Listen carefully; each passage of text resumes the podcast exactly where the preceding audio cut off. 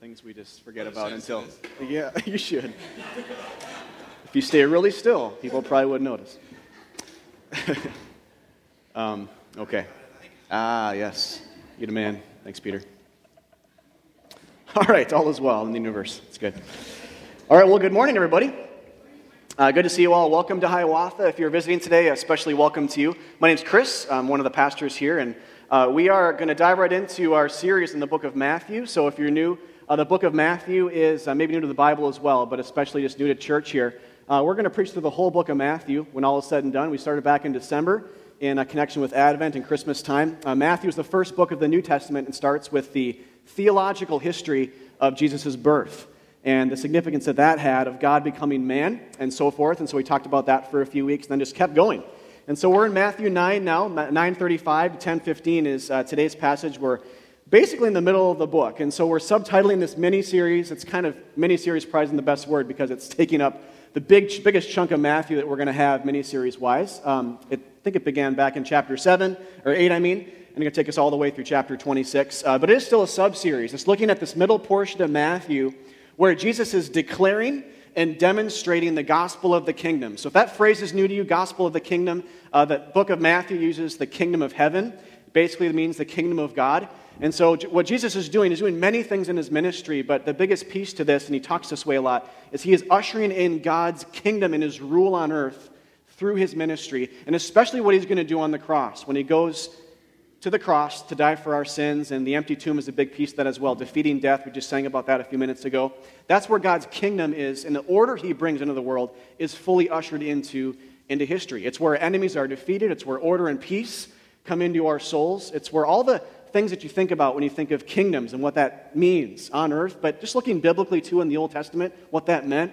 Jesus is doing that spiritually now. He's slaying our enemies, sin and death. He's providing food for us in the land of blessing like Israel experienced physically and spiritually, but especially physically in the Old Testament. Jesus is saying, I'm bringing that into not just for Israel, but for the world. All who believe in me, I'm bringing peace and provision and protection and rest and order, and I'm going to set myself up as king over you. And the way that that happens is the cross. And we're still before the cross here in this portion. That's where Jesus is headed. It's the climax of all the biblical narrative, not just in Matthew and the other three gospel accounts in the New Testament, but everything in the Bible is about that but especially here in Matthew. So before that, we're looking at different ways in which Jesus is declaring, anticipating with his words what's going to happen on the cross and how the kingdom of God is in, in its fullest sense is going to come into the world through that event. But he's also demonstrating that through healings and through teaching in parables and through exorcisms and all kinds of physical things as well. He's embodying it physically. So not just with his words, that's primary. He's demonstrating these things as well too. And we're going to see this week how he's going to enable his disciples, he's going to give them authority to do that as well. So, and then we're going to talk about how that uh, has ramifications for church ministry and things like that too. So, a lot of this is going to pull from last week. If you were here last week, we took looked at a few more of Jesus' healings, miracles he performed, and, and in fact, one was a resurrection. He raised a little girl from the dead. And we talked about how there's a lot of response to that in the Bible too. Happens all over the Bible. Jesus or God does something amazing, and people respond in worship or respond by telling others about it. Huge pattern in the Bible. So, much more than go and live your lives really well or be a good person type response we talked about last week. The big pattern we see is people just get blown away by the goodness of God, whether that's personal thing for them or they're witnessing it out here, and they go and spread the fame of Christ to more people. So, proclamation and heralding is the typical Christian response to God's goodness and grace at work in their lives or in the work of the church, broadly speaking, or in others' lives um, around them as they see it happen. So, what we're going to do today then is pick up on this theme of heralding. So, remember, we're breaking this uh, thing down to, uh, into preachable sections, but this is right after what we looked at last week, and so it can be read really as one section as well. Lots of response uh, happens. And, and, it calls us to account as, as well. So when we read this, I encourage you guys to uh, have this in mind. And that is, this is God's word. And we're seeing people respond in the narrative, but they're simply pictures of us as well. This is history, but theological history at that. And it always calls us to account. Who is Jesus Christ to you? Who was he to these people that we're reading about? But what about you? And Jesus actually says that to many people in the Gospels. He'll just say to his disciples, especially, This is what people say about me, but who do you say that I am? Because that's really the ultimate question. Who is God? What you think about when you think about God, this is a quote from A.W. Tozer, which I love. What you think about when you think about God is the most important thing about you. I think that's true. What do you think about when God comes to mind? What do you think about? That is by far the most important thing about you. And the nice thing about the Bible and, and God Himself is He speaks to us through His Word and doesn't leave it up to us to just figure it out. He reveals it to us, He tells us what He's like. And this, this week's passage is huge on that. Every week's passage is. But this week's passage is huge on that. He's going to reveal Himself to us as a compassionate shepherd. Jesus is. This is, what, this is who I'm like, or what I'm like. This is who I am. And it calls us to account in terms of responding to His grace and His goodness and belief and responding in mission and telling other people about it too. So, okay, so that was last week and some of the context here. Today's passage, I think I said, is Matthew 9 35 to 10 15. We're just going to read the end of 9 here. It's just four verses.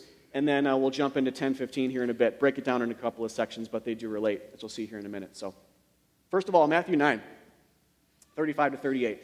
And Jesus went throughout all the cities and villages teaching in their synagogues and proclaiming the gospel of the kingdom and healing every disease and every affliction. When he saw the crowds, he had compassion for them because they were harassed and helpless, like sheep without a shepherd. Then he said to his disciples, The harvest is plentiful, but the laborers are few. Therefore, pray earnestly to the Lord of the harvest to send out laborers into his harvest. All right, so the big thing going on here is that Jesus is having compassion on the crowd. So, broad statement about how he's continuing to heal and perform miracles. Then it says, it talks about how he's feeling about that, which is amazing because we don't always get this in every section of the Gospels. But he says in verse 36 when he saw the crowds, he had compassion for them, he loved them. Because, and it gives us a clear reason why, too. So the answer is because they were harassed and helpless. Listen to those words. They were harassed and they were helpless, like sheep without a shepherd. So essentially, they were leaderless. They were lost. They were aloof. They really had no idea where they were going. They were in danger of being eaten by wolves, figuratively, not cared for in general. And sheep are not the smartest of animals. This is a very careful and intentional and regular metaphor the Bible gives, Old and New Testament, to the people of God. We're like sheep. If you don't know much about sheep, uh, sheep are not the smartest of, of animals. They need a shepherd, or they'll wander off and die. They just will. I'm going to pull from the metaphor a little bit. Uh, you never see a sheep thriving on their own, right? Never see a sheep by himself, just off in the woods or something, or wherever, prairie. Where do they live? Wherever they live. In a lake? No. Um, it, wherever they are, uh, by themselves, thriving, right? They're probably on the cusp of death if they are by themselves out just by, by they never thrive. They can live for a little while, but they never thrive. That's a super important thing here. Jesus is saying that's what people are like. That's what we are like. We're like sheep, but not just sheep, we're like sheep without a shepherd. In that sense, we are harassed and helpless, lost. Big biblical theme to what and descriptive of what the people, what human beings are like. Lost. Lost. And so when Jesus says he came to seek and save the lost and find the brokenhearted, it's sheep metaphor again. We're scattered. We're on the cusp of death. Wolves are surrounding us. We have no idea where we're going. We're in that way harassed and helpless and leaderless. We have no order in our lives. And in that sense, Jesus says here in Matthew 9, so to pull, go back to this metaphor, he says, This is the way it is with people. It's the same with them. I'm looking at them, I have compassion on them. And especially in our culture, too, I think, in, in a culture, American culture, that it has a lot to say about um, a lot to say about individualism and hard work and an I can do it mentality, I think, in all things. This is, and that's, there can be some positives, of course, individualism and hard work, for sure. But when you spiritualize that too much, uh, we start to act as though and just believe as though we're not like this. But remember, it's a huge piece to the scriptures. The scriptures tell us who Christ is, and they tell us better about who we are because we just don't understand who we are uh, to the degree that the Bible does. And so we have to look at this as a, as a mirror and it's something that's informative in, in terms of uh, who we are before God. We are like a wandering, aimless sheep in grave danger. But that's what makes Jesus' response here beautiful. He just says, This is what I'm seeing, and I have compassion for them in that. I'm not just seeing this as a fact, I'm seeing it, and my response is, I have love and compassion, and I'm going to be, I'm going to be that help. So, what I want to do now is actually read back. A lot of this imagery comes from the Old Testament. uh, Jesus being a shepherd and the people of God being like sheep. And so I want to read a passage from Ezekiel. It's one of the prophets of the Old Testament, the longer written prophets. Context is hundreds of years before Christ, several hundred years, uh, God raised up prophets to speak and in many cases to write. And the written prophets we all have contained here in the Bible, inspired by God, God's words through people. And the context is just widespread rebellion. This is, this is a word God has for the people of Israel. The context is widespread rebellion, sin, judgment. They are in exile away from the land of God that God promised to give them earlier in their history and did give them.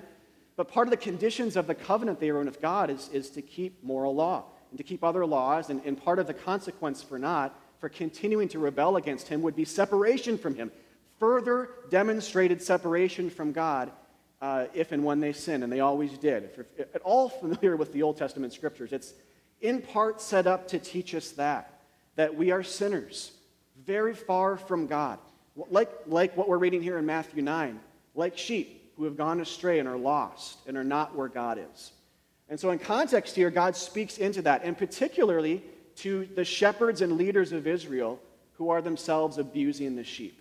And so he has hard words for the religious leaders of Israel, but then, as we'll see in the end, promises this is hundreds of years before Christ, but it's all about Jesus all the time. He promises the Christ who would come and who would do what the leaders of Israel could not do. So as we read this, look for some of this Matthew 9 imagery. Uh, it's all over the place, and, and vice versa. We'll come back and look at it from both ways here in a second. But I want to read Ezekiel 34, uh, 1 to 23. I'm going to skip a couple verses here uh, to make this a little more concise, but in general, 1 to 23. The word of God, the word of the Lord came to me Son of man, prophesy against the shepherds of Israel. Prophesy and say to them, even to the shepherds, Thus says the Lord God Ah, shepherds of Israel, who have been feeding yourselves, should not shepherds feed the sheep? You eat the fat, you clothe yourselves with the wool. You slaughter the fat ones, but you do not feed the sheep. The weak you have not strengthened, the sick you have not healed, the injured you have not bound up the strayed you have not brought back, the lost you have not sought, and with force and harshness you have ruled them. So they were scattered because there was no shepherd, and they become food for all the wild beasts. My sheep were scattered. They wandered over all the mountains and on every high hill. The sheep were scattered over all the face of the earth, with none to search or seek for them. Therefore, you shepherds, hear the word of the Lord. Behold, I am against the shepherds I will require my sheep at their hand and put a stop to their feeding the sheep. No longer shall the shepherds feed themselves. I will rescue my sheep from their mouths, that they may not be food for them. For thus says the Lord God Behold, I, I myself will search for my sheep and will seek them out. As the shepherd seeks out his flock when he is among his sheep that have been scattered, so will I seek out my sheep. And I will rescue them from all places where they have been scattered on a day of clouds and thick darkness and I will bring them out from the peoples to gather them from the countries, and will bring them into their own land. And I will feed them on the mountains of Israel, by the ravines, and all the inhabited places of the country. I will feed them with good pasture, and on the mountain heights of Israel shall be their grazing land. There they shall lie down in good grazing land, and on rich pasture they shall feed on the mountains of Israel. I myself will be the shepherd of my sheep, and I myself will make them lie down, declares the Lord God. I will seek the lost. I will bring back the strayed. I will bind up the injured. I will strengthen the weak. And I will set up over them one shepherd, my servant David, and he shall feed them and be their shepherd. And I, the Lord, will be their God. And my servant David shall be prince among them. I am the Lord. I have spoken. Is that amazing? Just preach it. I think we should just end the sermon right now. Uh, we won't. But in a nutshell, here, uh, this, is, this is a lot of things, but this is, in a nutshell, God promising to do what people can't. It's a p- biblical picture of human failure.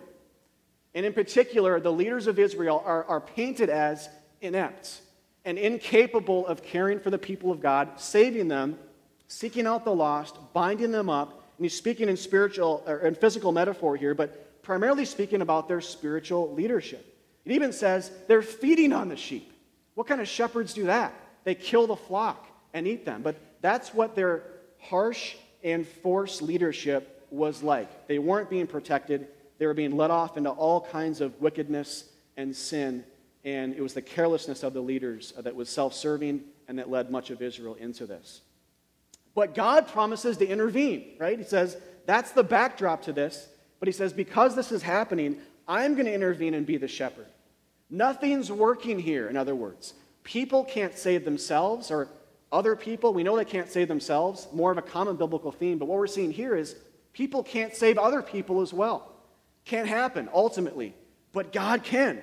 And God says, I'm going to intervene here, come into the story, and be the shepherd where the religious leaders uh, have failed to be. God can do this, and He does this through His Son, Jesus Christ. So, and that's what's coming up here in the latter part of the passage. If this idea of David and sending my servant David is new to you, whenever you see that biblically, when God says, I'm going to send my servant David, especially here in this portion of the biblical storyline, because David, King David of the Old Testament, one of the kings of Israel, had been dead for a long time at this point. It was not saying I'm going to raise up David literally from the grave or send the living David, enable him to live longer, or something like that, to be a shepherd for you in the near future here. He's saying, I'm going to send another one in the bloodline of David who's going to resemble him, but be a much greater David at the same time. Because David was actually a shepherd uh, before he was king. He was a young boy, he was a shepherd, he watched over sheep. After that, he was called into battle. He slayed Goliath. He was uh, entered into the courts of Saul, the first king of Israel, and climbed the ladder and so forth. God anointed him later on and became king. But, but David was a shepherd. So the idea here is that Jesus will be like that, but he'll be a better shepherd. He'll shepherd people, he'll guide people, he'll feed people, he'll slay the wolves that are trying to attack his people. He'll shepherd us, and he'll be a good one and a compassionate one, a perfect one at that. We all see bad forms of leadership, right? No leadership aside from God is, is perfect, but some is very, very abusive that's ever happened to you, if you've ever been in an abusive leadership situation, and I know some of you have, I've talked to you about it. It's common. you've ever been in that inside the church or, or elsewhere, but especially the church? God says He has harsh words for them, and He says, I'm not like that. What you've experienced here is the antithesis of me. I'm going to be a shepherd, which is similar, but a perfect one. I'm actually going to care for you. I'm going to, I'm going to lay my life down ultimately for you and feed you and lead you into green pastures and, and give you rest. So, so Christ is ultimately, when God says, I'm going to send my servant David, and he will be their shepherd, he will be set up over them, and will bring order. This is hundreds of years before Christ walked the earth, but it's a promise of him. Christ is the new David, in his bloodline, also resembling him. He's the promised one. And so, going ahead here in the biblical storyline to Matthew 9 and 10, he, he's the food for our souls, he's the feeder of our souls. He's the one who gives us rest a new land to dwell in, the one who seeks the lost and stray and the injured. All of that. He's the promised one. He's going to make this possible. And so, if this is the case, then we'd expect to look in the New Testament, like in places we are today, and see a lot of Ezekiel 34 imagery. It's exactly what we find. Just four quick things. There's so many, but four quick things that came to mind for me this week. One is just a couple weeks ago in Matthew 9 27, two blind men just cried out to Jesus and said, Have mercy on us, son of David. So, titling him the new David that Ezekiel 34 promises hundreds of years in advance. He's here, the ultimate shepherd. And you could say then that the way he, he healed these men was compassionate, gentle, a shepherding like thing. He's actually taking a sick sheep and making the sheep well. So, doing a shepherd like thing. Ephesians 1 In Jesus we have obtained land or an inheritance. He's the land now. Israel had land physically in the Old Testament. The church claims Christ as their land, where we have provision, again, protection, a home, closeness to God. Christ brings us to God through his death and resurrection. And in that, the Bible calls him like a land or an inheritance. Matthew 11, come to me and you will find rest for your souls. That's, again, shepherd language here. Come to me and you won't just get physical rest, it'll actually be a spiritual kind of rest. It'll be for your souls. And then Luke 19, very clearly, Luke 19:10, in terms of borrowing from Ezekiel 34. For the Son of Man, a phrase for Christ, the Son of Man came to seek and to save the lost. Like the leaders of Israel did not do that in the Old Testament. And God said, I would. I'm going to seek out lost sheep. I'm going to bring them home, and I'm going to protect them and bring them back into the fold. Jesus says, I'm going to do that now for people. And then the ultimate one, John 10 11, one of the other four gospel accounts, in greater context here, Jesus talks about himself as a good shepherd, and then he says at the end, I am the good shepherd. I am.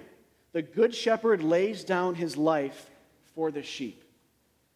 So we have these first four statements, which are all a little bit pre cross or things that are anticipating, uh, actually, Ephesians isn't, but talking about these benefits that we get with Christ. But really, John 10 11 is the, ma- the means by which Jesus provides all of these shepherding benefits. It's the only way.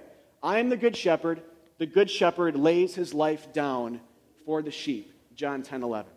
We get land, we get mercy, we get healing, we get inheritance, we get rest, we get found. Amen. we get found on the cross. That's where all of that happens because that's really how we shepherd. That's how, that's how Jesus defines his own shepherding role. That's really where he's doing all of that. That's really where he's providing. He's the good shepherd, and the good shepherd lays down his life for the sheep. This is crazy. Crazy kind of love, right? What is that? Battery is dead. Yeah. Checked it earlier. you mind just kind of switching it out? I'll just do that for a second. Trade you. Thanks, bro. It would do that and not just die, you know? All right. yes, we'll keep going. Um, so, but this is how this is how he does it. So he doesn't just grant us those things; he does it through the cross. And so this is amazing love. What kind of shepherd lays down life for sheep? Right? We should see crazy type of crazy type of unprecedented love when you look at John 10, 11 here in the shepherd Christ. So it's amazing. In fact, in what better way is compassion enacted than that, right? Than laying down our life for, for someone else. This is what God thinks of you. And that's really where I want to land here today, because some of you have never thought about this before in your life. You want to know what God is like and what He thinks of you, we look to something like this. This is how He's demonstrated His love. This is how He's been our shepherd. He's pursued you, He's chased you down. Some of you don't feel pursued by God, but put feelings in the back seat and embrace the facts of Scripture. This is what He's done. He has chased you down. Do you believe that? Do you believe this is what He's like? Do you believe you're a lost sheep found by God or not? And that He loves doing it, that He has compassion for you when He does it, and that the means by which He chases you down is He's died in your place. The Son of God had to die. And think about it in terms of that, too. Sometimes we got to remember what we're saved from. The Son of God had to die to secure our freedom. The Son of God had to be nailed to a tree, nailed to a cross, and bleed out in your place to secure you from wherever you are wandering from, to bring you back to God. It's incredible. But that is what he is like. No matter what you feel, the Word of God confronts us today, right? It says, This is what God is like, no matter what you thought about him before. This is what Jesus is like. This is how he's saved you and been your shepherd. And in the meantime, this is what you've been like. You've been lost. But God is a pursuer of your soul. Just bask in that today. Some of you more than others have to just bask in that and choose to believe that because you haven't been. You haven't felt that He's been that for you recently. This is what He's like. All right, so let's move on. Matthew 10, uh, 1 to 15. Yeah, it's a good time to break here, bro. Yep. Got some music to play in the background.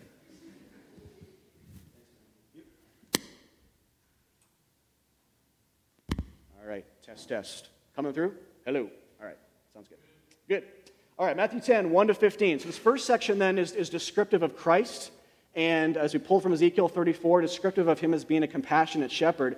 The next section is Jesus responding to that compassion. So he sees a problem, he has compassion for people. Then he's, what he's going to do here is send out people to express that compassion for more and more and more lost sheep. So he is engaged in ministry. He has disciples or followers as well, people close to him. 12 men he's going to send out here uh, to express that compassion. So let's read it. Matthew 10, 1 to 15. And he called to him his 12 disciples and gave them authority over unclean spirits to cast them out and to heal every disease and every affliction. The names of the twelve apostles are these. First Simon, who is called Peter, and Andrew his brother, James the son of Zebedee, and John his brother, Philip and Bartholomew, Thomas and Matthew the tax collector, James the son of Alphaeus and Thaddeus, Simon the zealot, and Judas Iscariot, who betrayed him. These twelve Jesus sent out, instructing them Go nowhere among the Gentiles and enter no town of the Samaritans, but go rather to the lost sheep of the house of Israel. And proclaim as you go, saying, The kingdom of God is at hand. Heal the sick, raise the dead, cleanse lepers, cast out demons. You receive without pain, give without pay. Acquire no gold or silver or copper for your belts nor uh, no bag for your journey, or two tunics, or sandals, or a staff, for the laborer deserves his food. And whatever town or village you enter, find out who is worthy in it, and stay there until you depart. As you enter the house, greet it. And if the house is worthy, let your peace come upon it. But if it is not worthy, let your peace return to you. And if anyone will not receive you or listen to your words, shake off the dust from your feet when you leave that house or town. Truly I say to you, it will be more bearable on the day of judgment for the land of Sodom and Gomorrah than for that town. All right, so again, what Jesus is doing here then is he's putting into action some of his compassion. He's expressing compassion by sending people out to announce his kingdom. So, in a second, what I want to do is look at the nature of the message and the mission. So, Jesus said, Go preach and go demonstrate that proclamation with healings and with things that you uh, do miracle wise. So, look at that here in a second. But in the meantime, just had a couple of asides because I think these are important things to hit on. A couple of questions you may have had as I, as I read through it.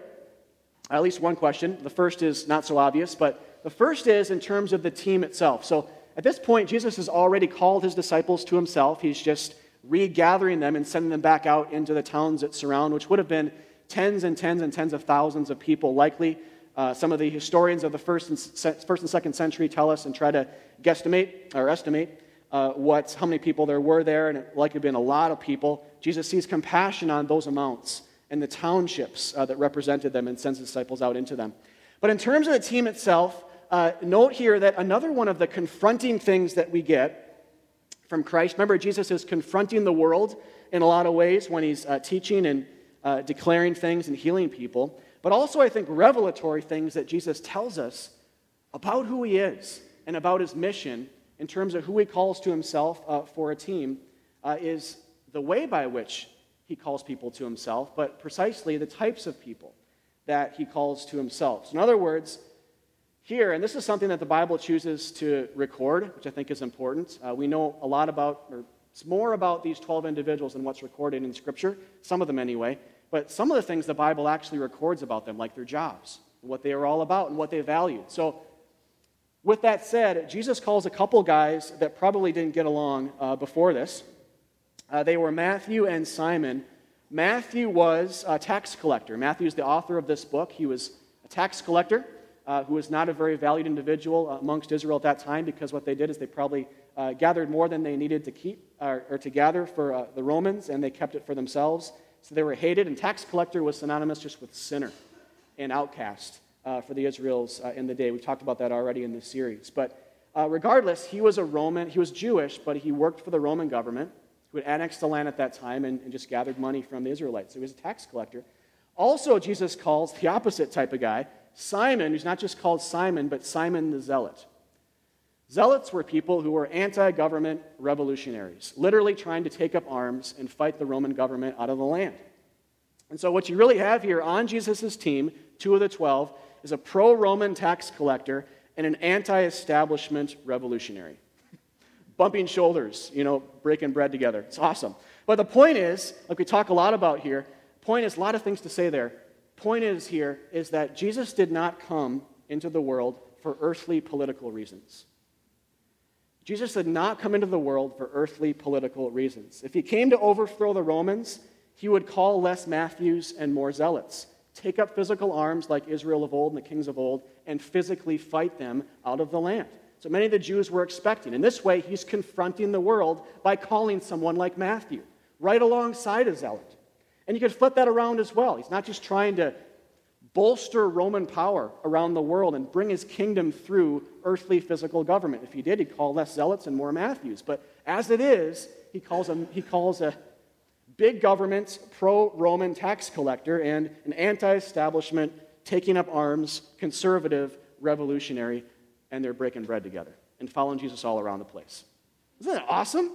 So, what this tells us then again is he did not, did not come for earthly political reasons. He came to usher in the kingdom of God and to call people to citizenship in that kingdom through his son. He came for spiritual purposes. He came, as Paul says elsewhere in the New Testament, to just save sinners. That's why he came into the world. It's very simple. Jesus Christ came into the world to save sinners, Paul said, among whom or of whom I am, I am the, the foremost of sinners. All right, so that's the first thing, first aside.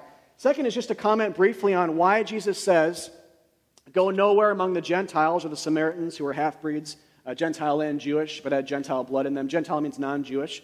Uh, just to comment on that, basically all Jesus is doing here is remember, this is still pre cross. The New Testament hasn't fully come into the world yet. He didn't die on the cross. That's where the New Testament really begins, not the manger when he's born, even though in our Bibles in print, the New Testament begins there. In a way, it's near, it's at hand.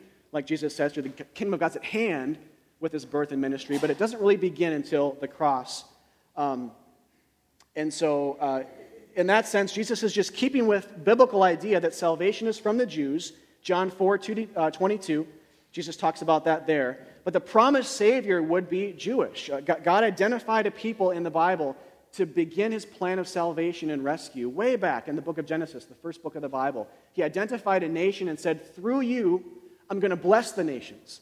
So we always had an eye on the nations, but he chose a people to bring blessing through. And ultimately, I mean, literally, Jesus is born as a Jew uh, to bring that blessing to the world through his death and resurrection. And so, here, before that death and resurrection happens, though, he's just acknowledging, it's just good biblical theology, that the Jews would be the first ones to hear the message and to return to God out of spiritual exile.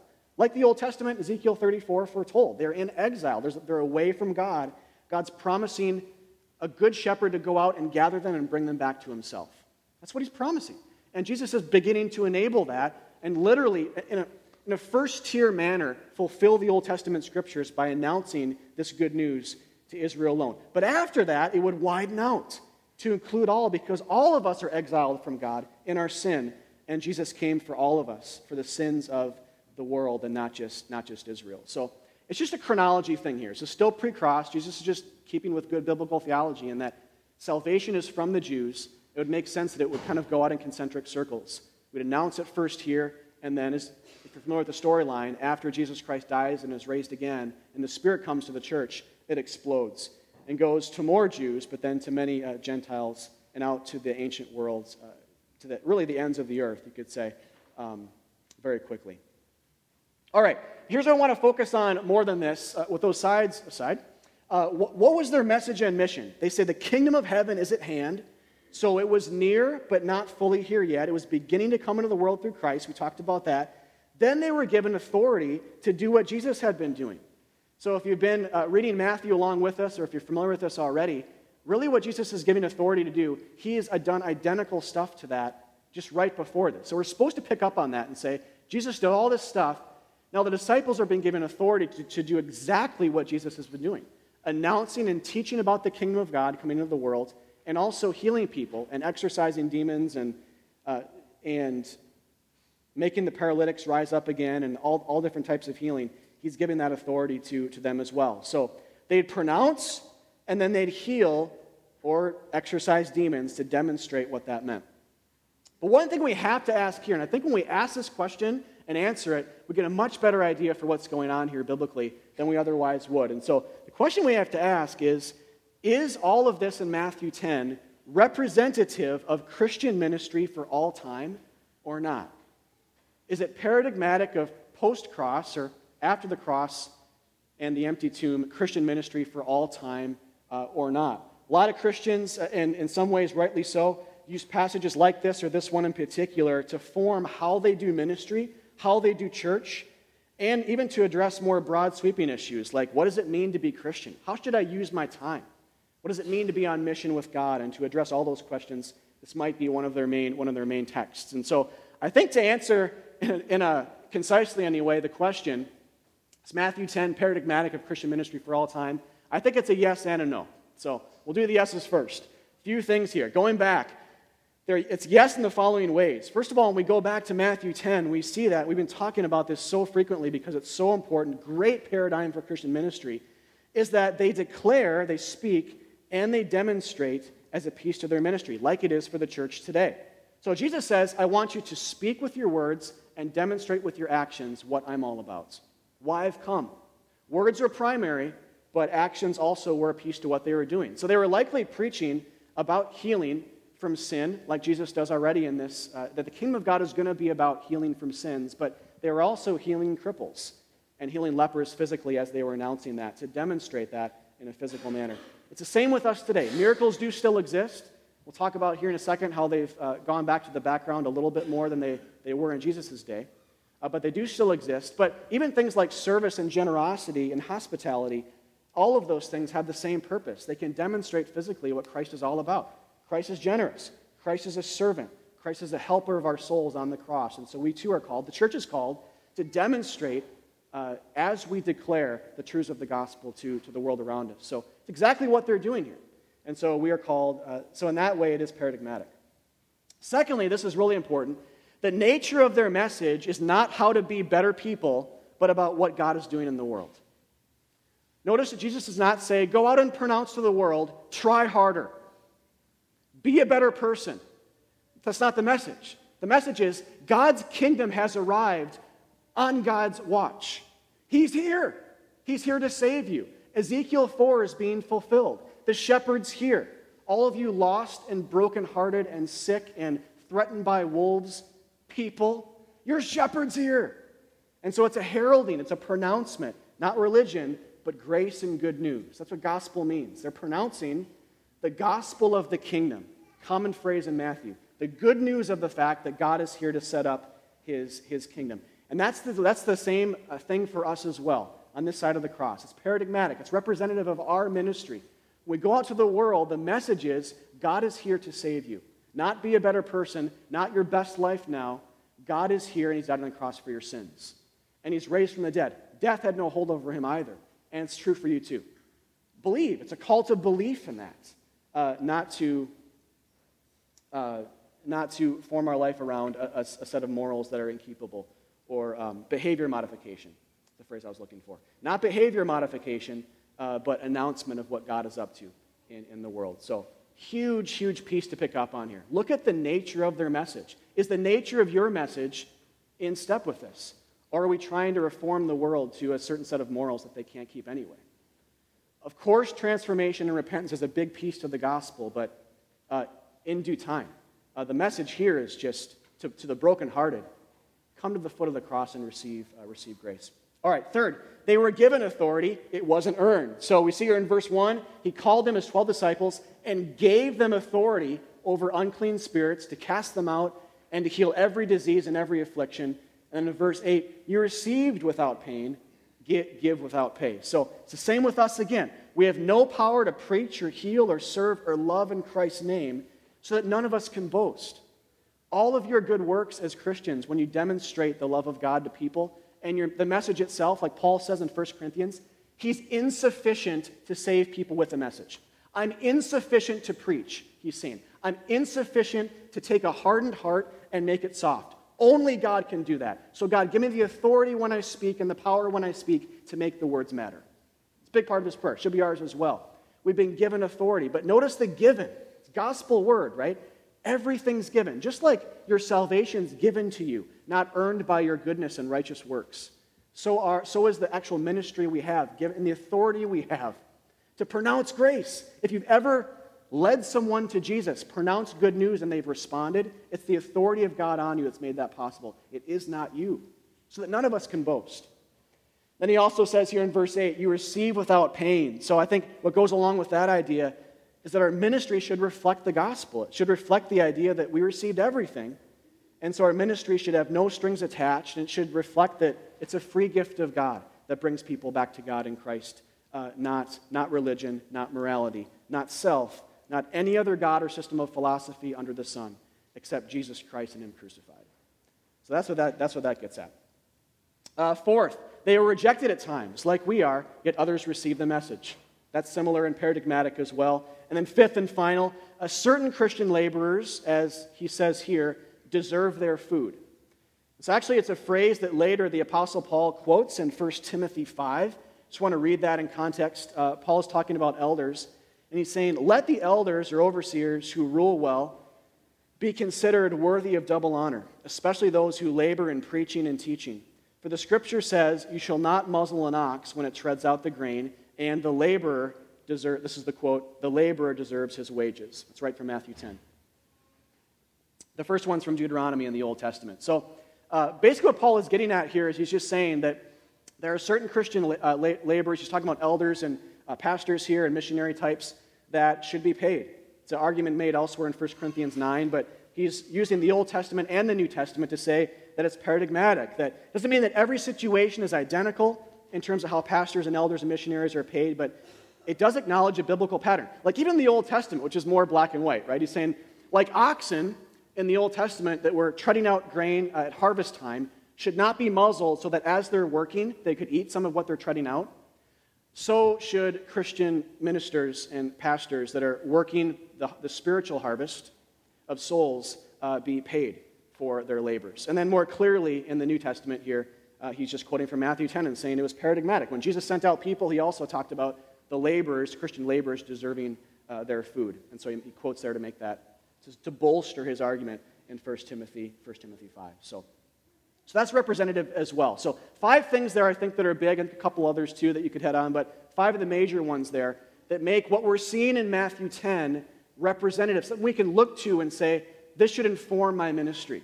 Uh, as an individual Christian with my church, I should declare, demonstrate, live as though everything's given, not earned. The meat of my message should be God has done something you haven't. God's done everything. You can't save yourself. So the kingdom of God is here. The shepherd's here. That should be the meat of our message over and against other things that are much more uh, moral ba- morality based. And then uh, will be rejected at times as well, just like they are. Uh, and we should move on and keep sowing seeds, and many will, but many others will hear and believe, uh, believe as well. All right, so that's the yes. So is it paradigmatic of our Christian ministry now for all time post cross? Yes, for those reasons, but also no. There's a no element on this as well. Three, th- actually, just two things here. First of all, is that we are called to go to the ends of the earth, not just to Israel. That's more the obvious one. This is pre cross still. We talked about that before, but Christians are called clearly after the cross to bring the message to the ends of the earth, or at least in our context here, to all nations. We live around the nations here. It's a major metropolitan city, a global city in a lot of ways, certainly in America. The nations are here, uh, our neighbors are here, Jew and Gentile live around us. Preach good news to them. It's for all, because all are sinners, all are exiled from God. So that's the difference here is there's a bit of a cap on the extent to which the good news of the kingdom was starting to go out uh, before the cross, but now it's exploded and it's taken on different shape. And and that leads me to the second thing. The more important thing is if you look at Matthew 10, again, chronology here is super important. This is understand this is still pre cross. So, what they're doing then, the disciples, is more of an extension of Jesus' pre cross ministry than it is a how to for post cross ministry. It's really important there to understand. If you don't get anything else from this latter section, just understand that, at least with these no's here. That what they're doing is more of an extension of Jesus' pre cross ministry than it is a how to for post cross ministry. In other words, remember what Jesus is doing. He's preparing the way for the main thing. What he's doing here is not the main event. Everything he says, everything he does, whether he declares or demonstrates, is preparatory for the cross. And so that's what the disciples are doing as well. They're preparing the way for the cross, but in that, their ministry is a little bit lesser. Has to be by definition. Jesus hasn't died for the sins of the world yet. It's still kind of Old Testament times. And so, what they're doing in Matthew 10 is continue to prepare the way for the crux of history, but not uh, be equals with it, or certainly not supplant it or, or become more important than it. The death and resurrection of the Son of God is coming. That's the nearness of the kingdom of God. When they say the kingdom of God is at hand, it's near, it's what they're saying. The death and resurrection ultimately uh, of, of the Son of God is on the threshold, but it's not here. Prepare your hearts and believe the good news. It's almost here. It's almost arrived. The ultimate promised shepherd is almost here. Then we have to ask, what changes then, right? If it's not paradigmatic in some ways, well, what shifts? What changes? I think there's a couple main things. First of all, the message gets more explicit, right? All the disciples are saying is the kingdom of God is near. But they're not talking about the cross yet, or the empty, hasn't happened. The empty tomb, none of that's mentioned. So we can't just go to people and say, the kingdom of God is near. We have to qualify what that means, right? And explain in more specific terms how exactly God has set up his kingdom, how exactly he has shepherded our lost souls. How has he done it? How has he declared and demonstrated those things in the world? And we get to the cross when, when we do that. So the message, then our message in the church now, post cross, gets much more explicit and clear and specific and I think miracles fade a bit to the background, but still maintain their place of pointing to and demonstrating spiritual truth when God so enables it. We actually see this in the book of Acts, uh, in Acts 2.38. So the first sermon ever given, Christian sermon really, the Apostle Peter stands up and says a lot of things about Christ. He, he died and how that was part of the plan of God. He's been raised. God raised him from the dead, and forgiveness of sins is in that. Then he said to them, so people respond and say, What do we do that this has happened? What do we do that the Son of God has died and, and risen again and that his blood are on, is on our hands, really? We've done that. Peter's saying, Oh, but it's all been planned by the sovereignty of God, and it's, it, int- it was intended to happen.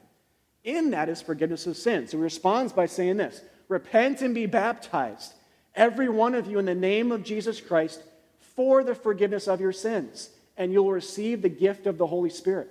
For the promise is for you and for your children and for all who are far off, everyone whom the Lord our God calls to himself. So you see how much more specific that is than what happened before the cross? It was the kingdom of God is near. This stuff is near, but a bit more enigmatic and, and foggy. Then it gets crystal clear. This is what God's been up to the whole time. This is how He heals. This is how He gives us land. This is how He gives us rest. This is how He saves us from our sins and hell itself. This is how he calls us back out of spiritual exile to himself. Forgiveness of our spiritual sickness, sin. So, what do we do? We just respond by turning from our old life and we're baptized in his name. We just believe. We receive it. That's his message.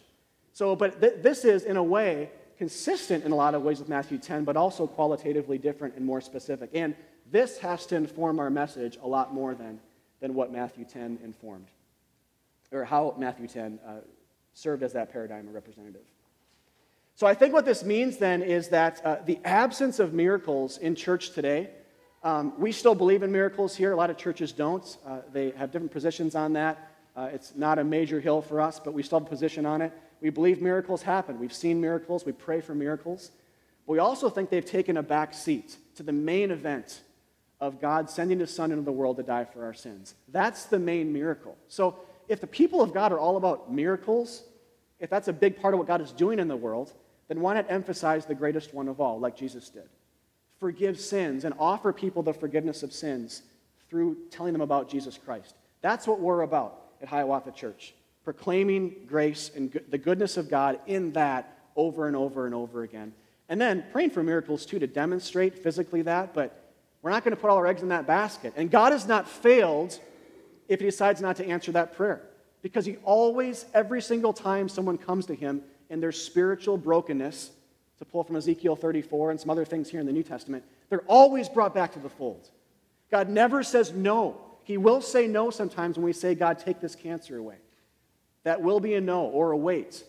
But he will never say no to take my sins away, take my spiritual cancer away, find me, Bring me back to you and never let me go again. Slay this wolf that's knocking on my door and wants my blood. Kill it.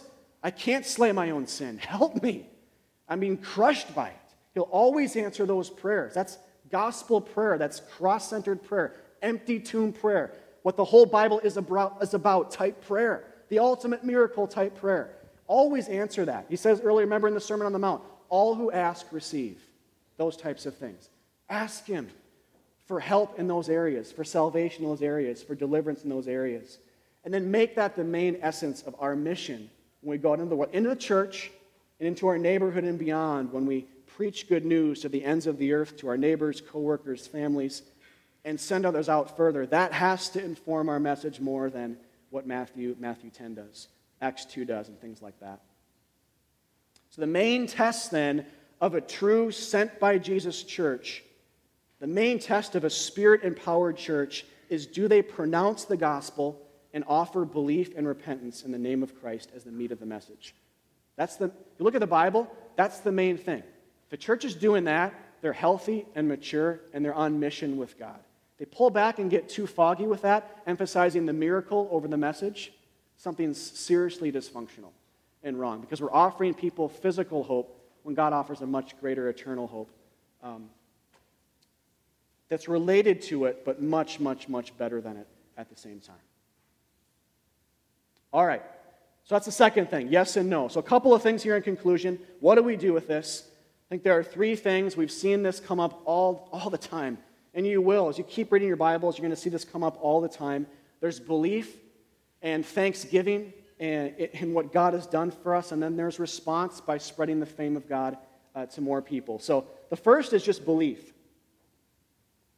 Remember, it start, all starts with Christ and Him saying, I'm the compassionate shepherd. I see lost sheep who are unable to save themselves, and I go after them tirelessly. The first is to believe in the shepherd. He will save you from a fate worse than Sodom and Gomorrah. We talk a lot about verse 15 today, but Sodom and Gomorrah are two cities back in Genesis 19 that are destroyed for their sin, their rebellion against God. Uh, fire rains from the sky. God actually saves uh, one family from the fire, uh, but everyone's, everyone's destroyed. But basically, what God is saying here is we have to remember what we're being saved from, right?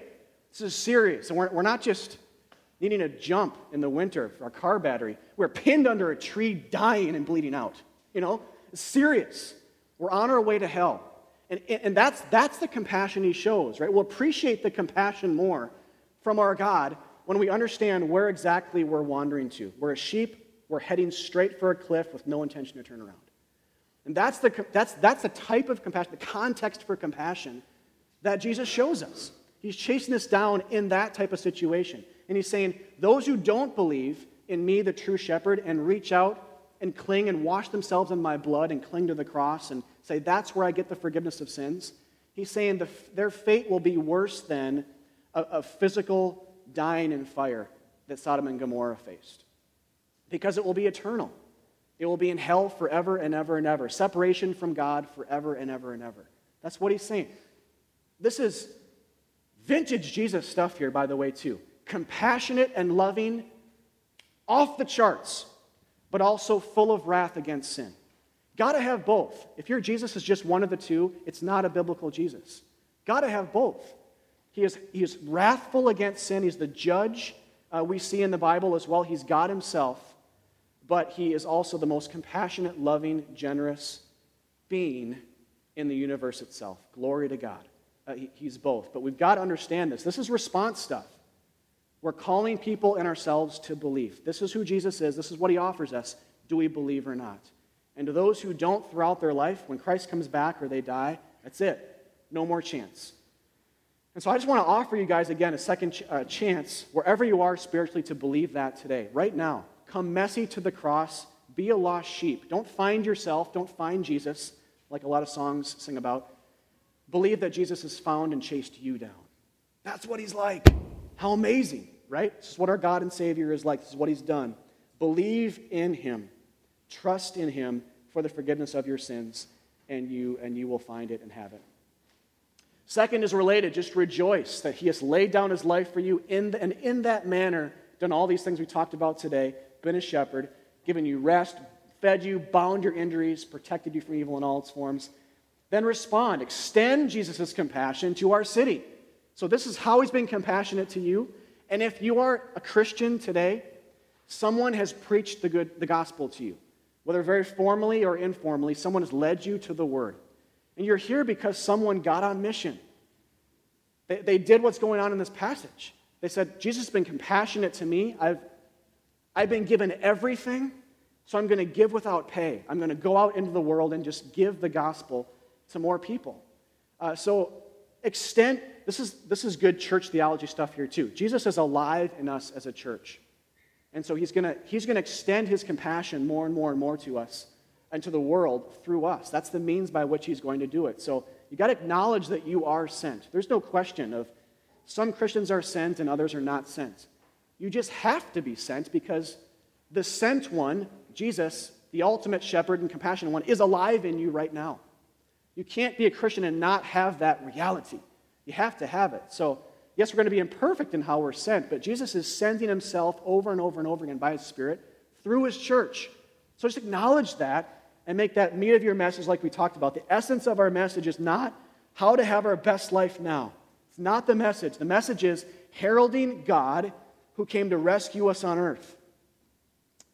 It starts with intention to pray, getting to know non Christians. Most of you do already. Uh, but if you don't, get to know some. Invite them to Christ, share stories, invite them to dinner, to church, all with the intent to demonstrate and pronounce, mostly pronounce, but also to demonstrate the gospel to them.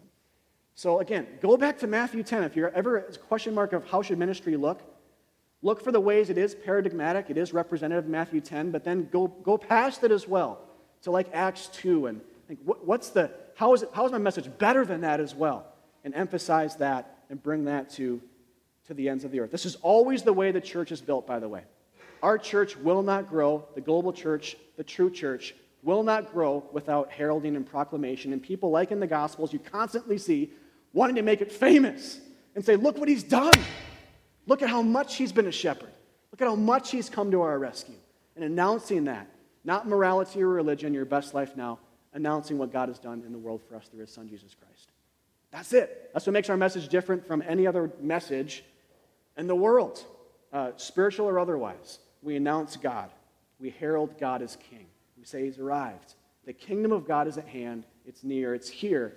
This is what it means. Let me show you. It's got to be our message. So uh, I'm going to pray for that now, and I pray. My batteries now. Even as I pray, uh, think about people in your life that, that are outside of Christ. Some of you today are. My invitation to you is to come to the shepherd, come to the waters, uh, buy and eat, the scriptures say, without money. Buy and eat of salvation without money. Uh, but those of you here, uh, those of you here who are Christians, this is what this calls us to. There is a pattern, unavoidable pattern in the Bible of God doing something amazing and people spreading his fame for it. Unavoidable. You just can't, it's convicting, right? It's hard, it's difficult. It's not to say we won't get rejected and hurt and spend time and resources and lose things. We will. We will. But it's worth it because of judgment that's coming, because of the hope of eternal life that we can offer people that will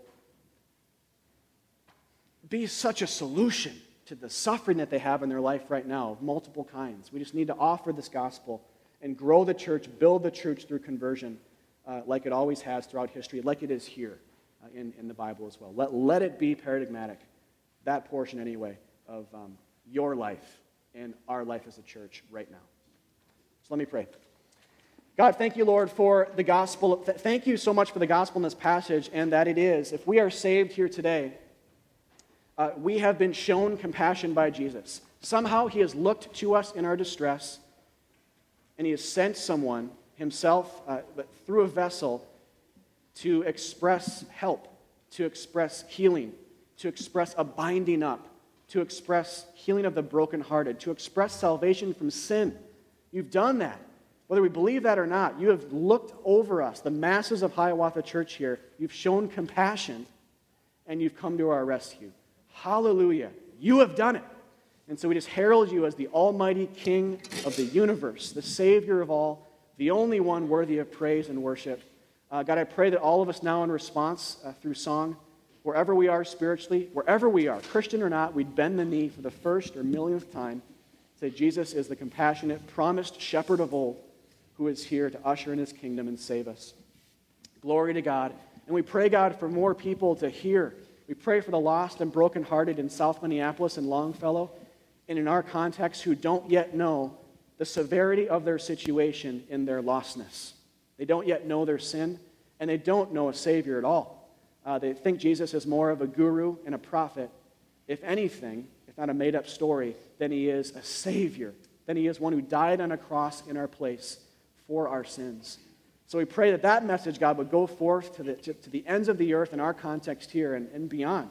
Empower our missionaries who are serving over abroad, but empower us as missionaries here, here in Minneapolis. And may Minneapolis be more a reached area, um, even at the end of this week, God. We pray for that. May conversions happen now for the glory of God. Give us souls uh, through the ministry that you send us out, empowered by you, uh, into, this, uh, into our workplaces and neighborhood and, and city here. We pray for the salvation of more people, God. Help us to embody your compassion through words and deeds. Pray it all in Christ's name. Amen. Amen. Let's stand.